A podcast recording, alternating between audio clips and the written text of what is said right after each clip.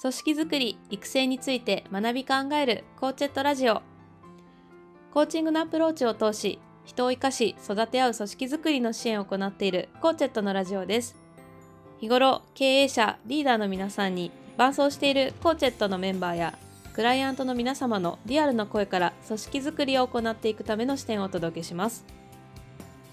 コーチェットにはパートナーコーチというプロコーチとしての活動と並行してコーチェットのコーチも担当するという関わりをしてくださっている方たちがいます。日頃経営層の思考を深め行動に移すお手伝いをしているエグゼクティブコーチングを担当するコーチが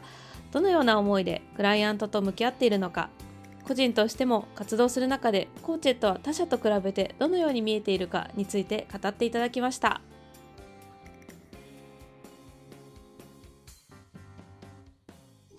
じゃあじゃあ、あのそろそろ始めちゃいましょうかね。はい、お願いします。よいしょ。はい。では、ラジオを始めていきます。よろしくお願いします。お願いします。はい。改めまして、ちょっと自己紹介させていただきます。あ株式会社コーチェットトレーナーの田中由美と申します。で、今日一緒に進行していただきます。はい、新井梨沙と申します。よろしくお願いします。お願いします。あの今日はですね、あのコーチとして関わってくださっている、あの今日この場に来てくださってるんですけど、玲子さんこと近藤玲子さんにお越しいただきました。イエーイ。よろしくお願いします。レイコのこと近藤レイコです。よろしくお願いします。あちょっとレイコンさんからもあのご経歴含めてあの、はい簡単にちょっと自己紹介いただきたいなと思うんですがいかがでしょうか？はい、お願いします。えっと、はじめまして、えっと、私は去年の秋からコーチェットのパートナーコーチを務めさせていただいていて、あの、経営層の方とか、リーダーの方とか、あるいは一般社員の方の、えーコーチとして、あの、トレーナーの方と伴走を一緒にしながら、えーやらせていただいてます。私自身の経歴は、まあ、あの、もう随分前になるんですけども、2000年代の初めにインターネットがいよいよ一般の人に使われ出した頃に、えスタートした、まだスタートアップっていう名前がない頃のベンチャー企業で、あの、ハテナっていうインターネット企業、今でもね、ハテナブログとかハテナブックマークとか、あとあの、一般の人が漫画を見るときのスマホとか今タブレットで見ますよね。その、えっと、そういう漫画を見るときの、え後ろ側の技術を支えるような会社としても今は、え経営されてます。えその創業メンバーでパートナーと一緒に立ち上げて、社員がそうですね、100人ぐらいになるまで、あの、会社の中で、えみんながいかにハッピーに働いてもらえるかっていう、そういったところをなんかこう、今では、あの、コーチ的な仕事をしてきたんだなっていうのを振り返って思うんですけれども、まあそういった中でもうその今のあのスタート、スタートアップとして成長したハテナっていう会社は私は卒業したんですけれども、あの今はもうあのいろんな何かことを起こしたい人とか変化したいっていう人、すべてのなんかコーチ、応援するコーチになりたいなと思って今の仕事をさせてもらってます。そんな感じでえーやってます。ありがとうございます。はい。嬉しい。ああ、もう本当に今、あの、社員の皆さんもこう同時に聞いて、聞きに来てくださってるんですけど、コーチの皆さんも多数聞きに来てくださってありがとうございます。ああ、そして、あの、蓮子さんの輝かしい経歴もご紹介いただきましたけれども、あの、ね、改めて人を、なんていうんですかね、後押ししていく力が私も実際にこう、接していて感じるところが非常に強いなというふうに思うんですが、なんか改めて、レイコンさん、こう、なぜコーチェットで、こう、コーチングをしたいと言いますか、コーチをしたいなと思われたのかをちょっと伺ってみたいなと思うんですが、いかがでしょうか？そうですね。今、由美ちゃんが輝かしい経歴って言ってくれたんだけど、自分の人生を振り返ったら、本当にあの、挫折しかなかったんですよ。あの、えーまあ、そのインターネット企業の創業者とかは本当にキラキラの経歴だったし、やってきた人たち、加わってくれた人たちも、すごいテクノロジーに秀でた人とか、あの、ね、すごい人たちばっかりの中で、私自身は、ただその出会ったパートナーが創業者だったっていうだけなんじゃないかとか、何ができるんだろうとか、まあ、子供の頃からなんか自分っていうものが全然なくてですね、なんか人の評価とかを気にして生きてきたんですね。で本当になんていうか、生きづらさっていう言葉があるけど、生きづらさを体現して生きてきたなと思ってたんですね。で、その時に、あの、それは、そんな感じでやってきた中で、えっと、その、ハテナっていうのを卒業して、またその時ちょうど、あの、個人的な話なんだけれども、まあ、離婚したりとか、そういった時に、実は出会ったのがカウンセリングだったんですね。で、あの当時はそのコトリーっていうね、今、あの、コーチェットのえっと、代表の方、桜本さんがやられて、初めて、始めたコトリーっていうのなかった時代だから、オンラインカウンセリングなんてなくて、でリアルカウンセリングに何回か行って、ただただ人から話を聞いてもらうだけで、こんなに自分が楽になるんだっていうのを体感したんですね。で、えっと、何回か行って、なんか、あなたもうやっていけるよねって言われたんですよ、カウンセラーの方に。で、卒業しましょうかって言って、その時に、え卒業させられるの？カウンセリングをみたいな感じになって。私まだまだやっていけないんだけどってなったんだけど、とりあえずカウンセラーの人が卒業しろって言うから、まあカウンセリングが終わったんですよ。で、はい、おかげさまでその後も、あの、シリコンバレーにいる仲間と一緒に別の会社を立ち上げたりとか、新しいパートナーに出会ったりとかして、こう順風満帆に行ってたんだけど、やっぱり生きづらさってすごい残ってたんですね。自分って何なんだろうとか、何のために生きてるんだろうとか、いつも考えてたんですよ。で、そんな時にふとあの出会ったのがコーチングっていうワードで、で、あ、普通の人でもコーチングってあのカウンセリングみたいに聞いてもらえるんだって知って、で、いろいろ深掘りしていくうちに出会ったのが、あの、コトリーのアセスメントコーチングだった。んですよ。あの、3回やって、自分のことをこう、あの調査というかアセスメントしてもらった上で、あなたってこういう人ですね。じゃあそれを活かすにはどうしたらいいでしょうねっていうのをコーチと一緒に話していくっていう対話をしてもらうっていうことで、あ、こういうことで自分っていうものを改めて知って、で、また歩み出していけるんだなって、コーチングってすごく、ひょっとしたら、あの、私自身を救ってくれるものでもあり、また今まで自分がやってきたことっていうものに、なんかこれ職業としてつながるんじゃないかと思って、そのアセスメントコーチングの最後の時にやってくれたコーチに、いや、実は私コーチングやりたくて、そろそろ、あの、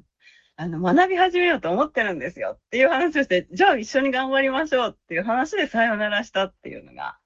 あったんですね。えー、なので、なんか今話してみて改めて、なんか、ね、小鳥の存在に、あ、こう、助けてもらった上に、今コーチとしてコーチエットでやらせてもらえてるって、なんかすごい自然な流れだったんだなって今話してみて思いました。なんと、めちゃめちゃ、なんかすごくやっぱり運命的なものを感じますし、あの、なんかただ私、なんかこう、レンコンさんの話みんな聞きたいってなってるとところで、私の話も恐縮して恐縮なんですけども、うん、なんか私も実は最初、コーチングを知るきっかけだったのが、あの、小鳥のあのカウンセリングだったっていうところがあって、こんなに人に話を聞いてもらって気持ちよくなるうことってできるんだみたいなのを話を聞きながら思い出してたといいますか、自分自身の原体験になったことも霊光さんと共通点を感じて、なんか今、改めて感じていたというところです。あありがとう。ございます。はい、コーチングになんか関わる人って、こう、やっぱりそういう自分自身のね、なんか、こう、自分が変わりたいとか成長したいとか、何かもう一歩こう価値を発揮したいみたいな思いがあって、お仕事をしたりとかね、それをまた人に伝えたいとかいう形でプロになった方って多いのかなって、あの、周りのコーチを見てても思いますね。うん、なんか、そんな、こう、運命的な、こうね、コーチェットと出会いをしていただいたレイさんなんですけど、なんか改めてレイコンさんから見て、コーチェット、ジョインしてみて、なんか、あの、どんな組織だなというふうに思われると言いますか？なんかこういうこういうところが、なんか玲子さんの中で印象的に残っているみたいなのがあれば、お伺いしたいなと思うんですが、いかがですか？そうですね。あのーコーチに私がなったのは、あの CTI っていうコーチン、コーチの養成機関で学んだからなんですけども、その時に一緒に学んだ仲間の一人にドイモンっていう、今、コーチェットのね、トレーナーとかコーチをやってくれてる、あの、人がいて、で、なんか私、コーチェット、やっぱりコトリーの経流があるので、気になってて、ドイモン、ドイモン、コーチェットってどうなんとか言って聞いていたら、まあ、いろいろ教えてくれて、で、その後声をかけてくれたんだけれども、やっぱりなんで自分が気になってたかっていうと、やっぱりなんかこう、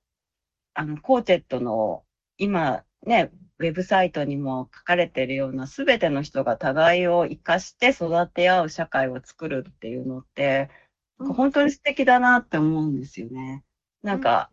あの、コーチングに関わる人とか、あるいは生きづらい人とかって、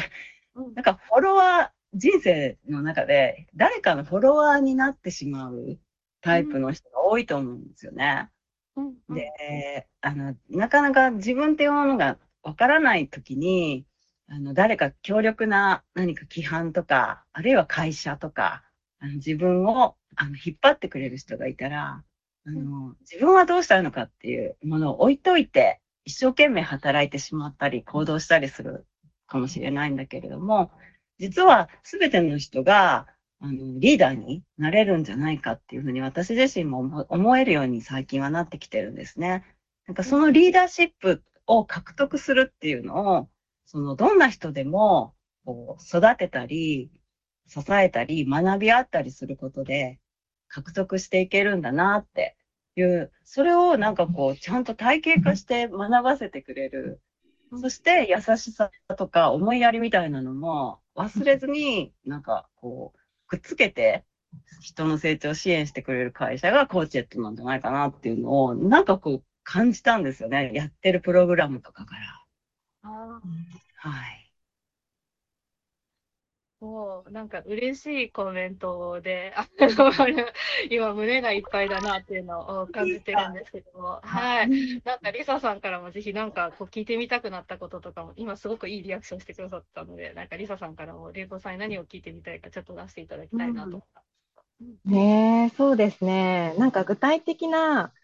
育て合いの関わり？これ、やっぱりこういう関わり広めていきたいんだよな、みたいなのが、なんかあったら教えてほしいです。そうですね。育て合いの関わりっていう意味では、初めてコーチェットのコーチとして、その、えっと、クライアントさんに3ヶ月かけて伴走するっていうのに関わらせていただいたときに、あの、コーチングって、コーチとクライアントの1対1の世界じゃないですか。で、それによってこう、一生懸命こう、対話をして、クライアントの、なんていうか、自己主導的な行動を引き出すお手伝いをするわけなんだけど、トレーナーさんっていうのがコーチェットにはいて、こうクライアントにコーチと一緒に関わってくれるんですよね。で、その時に教材っていうのもあって、こう、一生懸命オリジナルで作られた教材が、あのクライアントを支えてくれるんですよね。で、トレーナーとクライアントさんがこう一緒に学びながら、コーチング的な関わりとかリーダーシップっていうものを、こう、体感していく、学んでいくっていうのと同時に、私のようなコーチが、こうあなたのやりたいことは何ですかとか、あなたそのまま何ですかっていうのをコーチとして関わっていくっていう、こうなんか二人三脚の育て合い、関わり合いっていう形って、なんかすっごく素敵だなって思ったんですよね。で実際に、そのまだまだ私経験がコーチェットでは少ないけれども、関わらせてもらったクライアントさんが、こう、学びながら自分と向き合って内省しながら、トレーナーとコーチと対話しながら成長したり、アクションを企業の中で、組織の中で起こしていくっていうのを目の当たりにして、なんか今すごく、すごく美しい仕組みだなって、あの、中にいながら思ってるところなんですよね。うん美しいと、はい、おっしゃってくださって。ああ、確かになんかい、なんだろ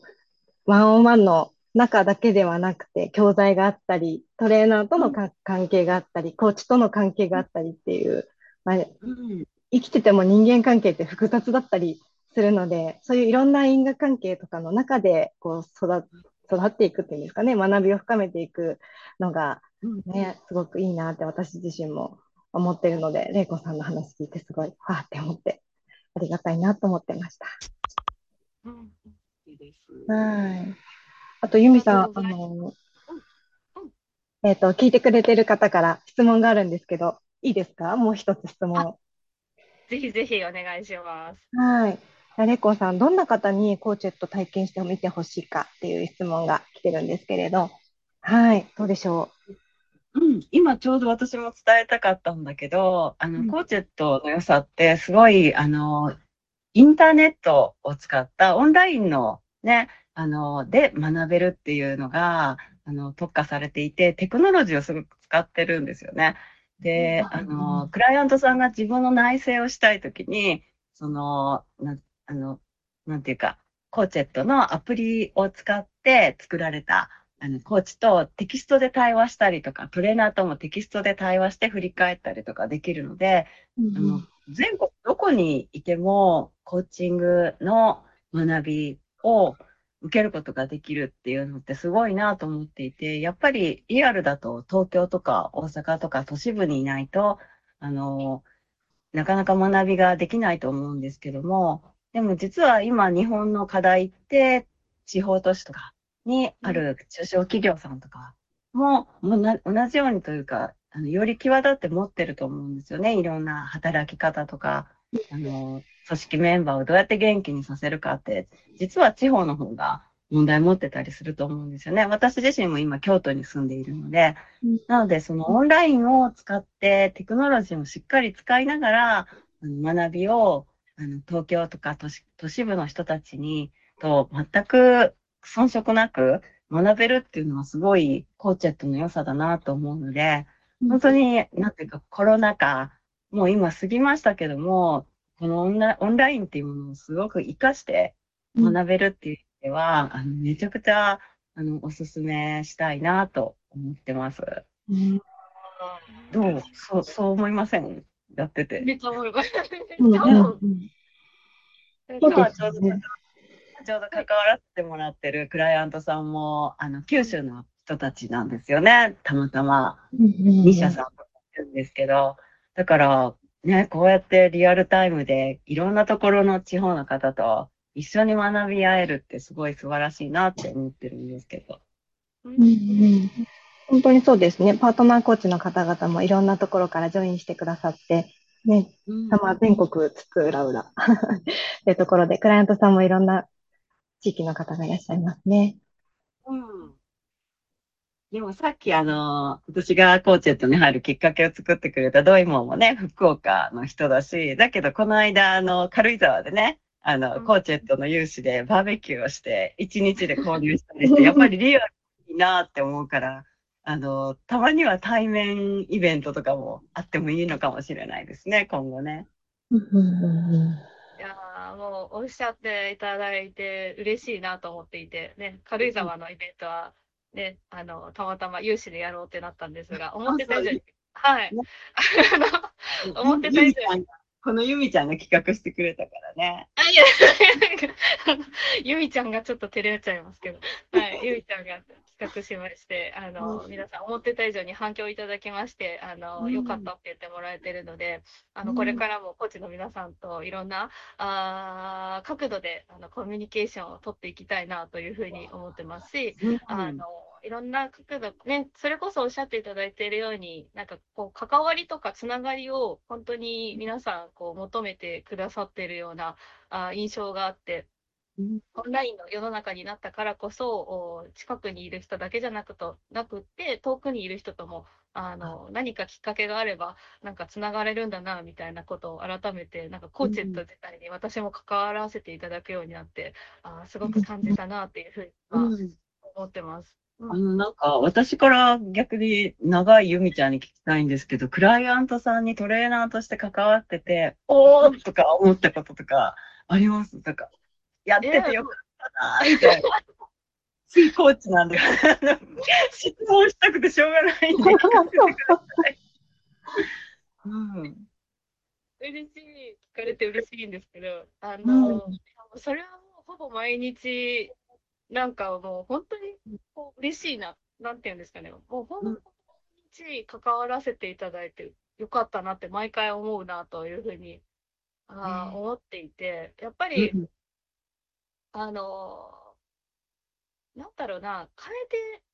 自分の中でやっぱり変えていきたいんだけど、どうしていいかわからないみたいなことがうん、なんか起きているクライアントさんが多いなというふうには個人的に思っていて、あの、なんかもうすでに優秀な方とかもすでにこうなマネジメントだったりとかリーダーとしてあの努力されている方が大半なので、もうできることをもうたくさんやってこられてる印象があるんですよね。でもそれでもなんなんか今の現状を打破しようとして変えていきたいと思って、コーチェットに来ていただいているようなあー印象がすごくあってなんかうんそれにそもそも出会えたっていうこと自体が私の中でとっても尊いなと思っている。変わりたいけど、なかなかどうしたらいいかわからない。でも変わり、なんか変えていく一手が欲しいみたいな。うん。なんかそんな思いを持ってこられているっていうことが、あーすごく嬉しいなって思っていることと、あと、は、やっぱり実際に皆さん、ちゃん、なんだろうな、うん。自分で気づいて行動して変わっていかれる瞬間っていうのがやっぱりあるので、あーそれをやっぱりね、なんだろうな、その瞬間に立ち会わせてもらうのは、もうめちゃめちゃトレーナーとしては最高の瞬間だなって思ったりはしますね。ね最高の瞬間にめちゃくちゃ立ち会いまくってるわけですね、日 これは多分、々。ね、多分これは多分他のトレーナーにも聞いたらわかると思うんですけど、他のトレーナーも多分同じようにおっしゃるんじゃないかなって思ったりします。うん。なんかあの、私もコーチングやってて、すごく幸せだなって思うのは、人の変化とか、その人の物語をに触れることができる特等席にいるなって思っていて、んトレーナーさんも同じように、あの、特等席にいながら、でも単に観客ではなくて、ね、うんその人の成長をこう後押しする具体的な、なんていうか効果的な、あの、サポートをしてるんだよね。なんかそれが本当にいいなと思っていて、あの、もちろん独学でね、自分の道を切り開いていける人もいるし、時間をかけて一人で、あの、成長、変化していける人もいると思うんだけど、でもやっぱりすごい時代の変化って今早いじゃないですか。なんかそういう中で、このオンラインのテクノロジーとかを使いながら、あったかい学びを人との関わりで学びながら自分が変化できたら、本当に一番いいなと思っていて、なんかそれが、それを体現してるサービスがコーチェットなんじゃないかなって、なんか思うんですよね。今めっちゃいいこと言いましたね、私ね。めちゃめちゃいいことを本当に、本当にそうだなって今お話聞きながら思っているのと、なんかこうすべて言語化してくださったので、もう私はもう大満足な時間 になってるんですけど、なんか最後にこうぜひ、なんだろうな、あのーなレイコンさんにちょっと私も聞いてみたいなと思ったんですが、なんかはいうん、なんかコーチェットで働くことって、レイコーさんにとって改めてどんな意味があるかみたいなことをこうコーチング的な問いで最後締めて聞いてみたいなと思ったんですが、いかがですか？そうですね。なんか個人的なことを言うと、実はやっぱりあの、うん。あの、プラットフォームにね、こう、こういうコーチングのプラットフォームに属さずに、自分一人で、なんか、お寺みたいなの作って、コーチングやったりするのもありかなとか思いながら、こう、過ごした時期もあったんですよね。だけど、やっぱりなんかコーチェットって、こう、あったかいんですよね。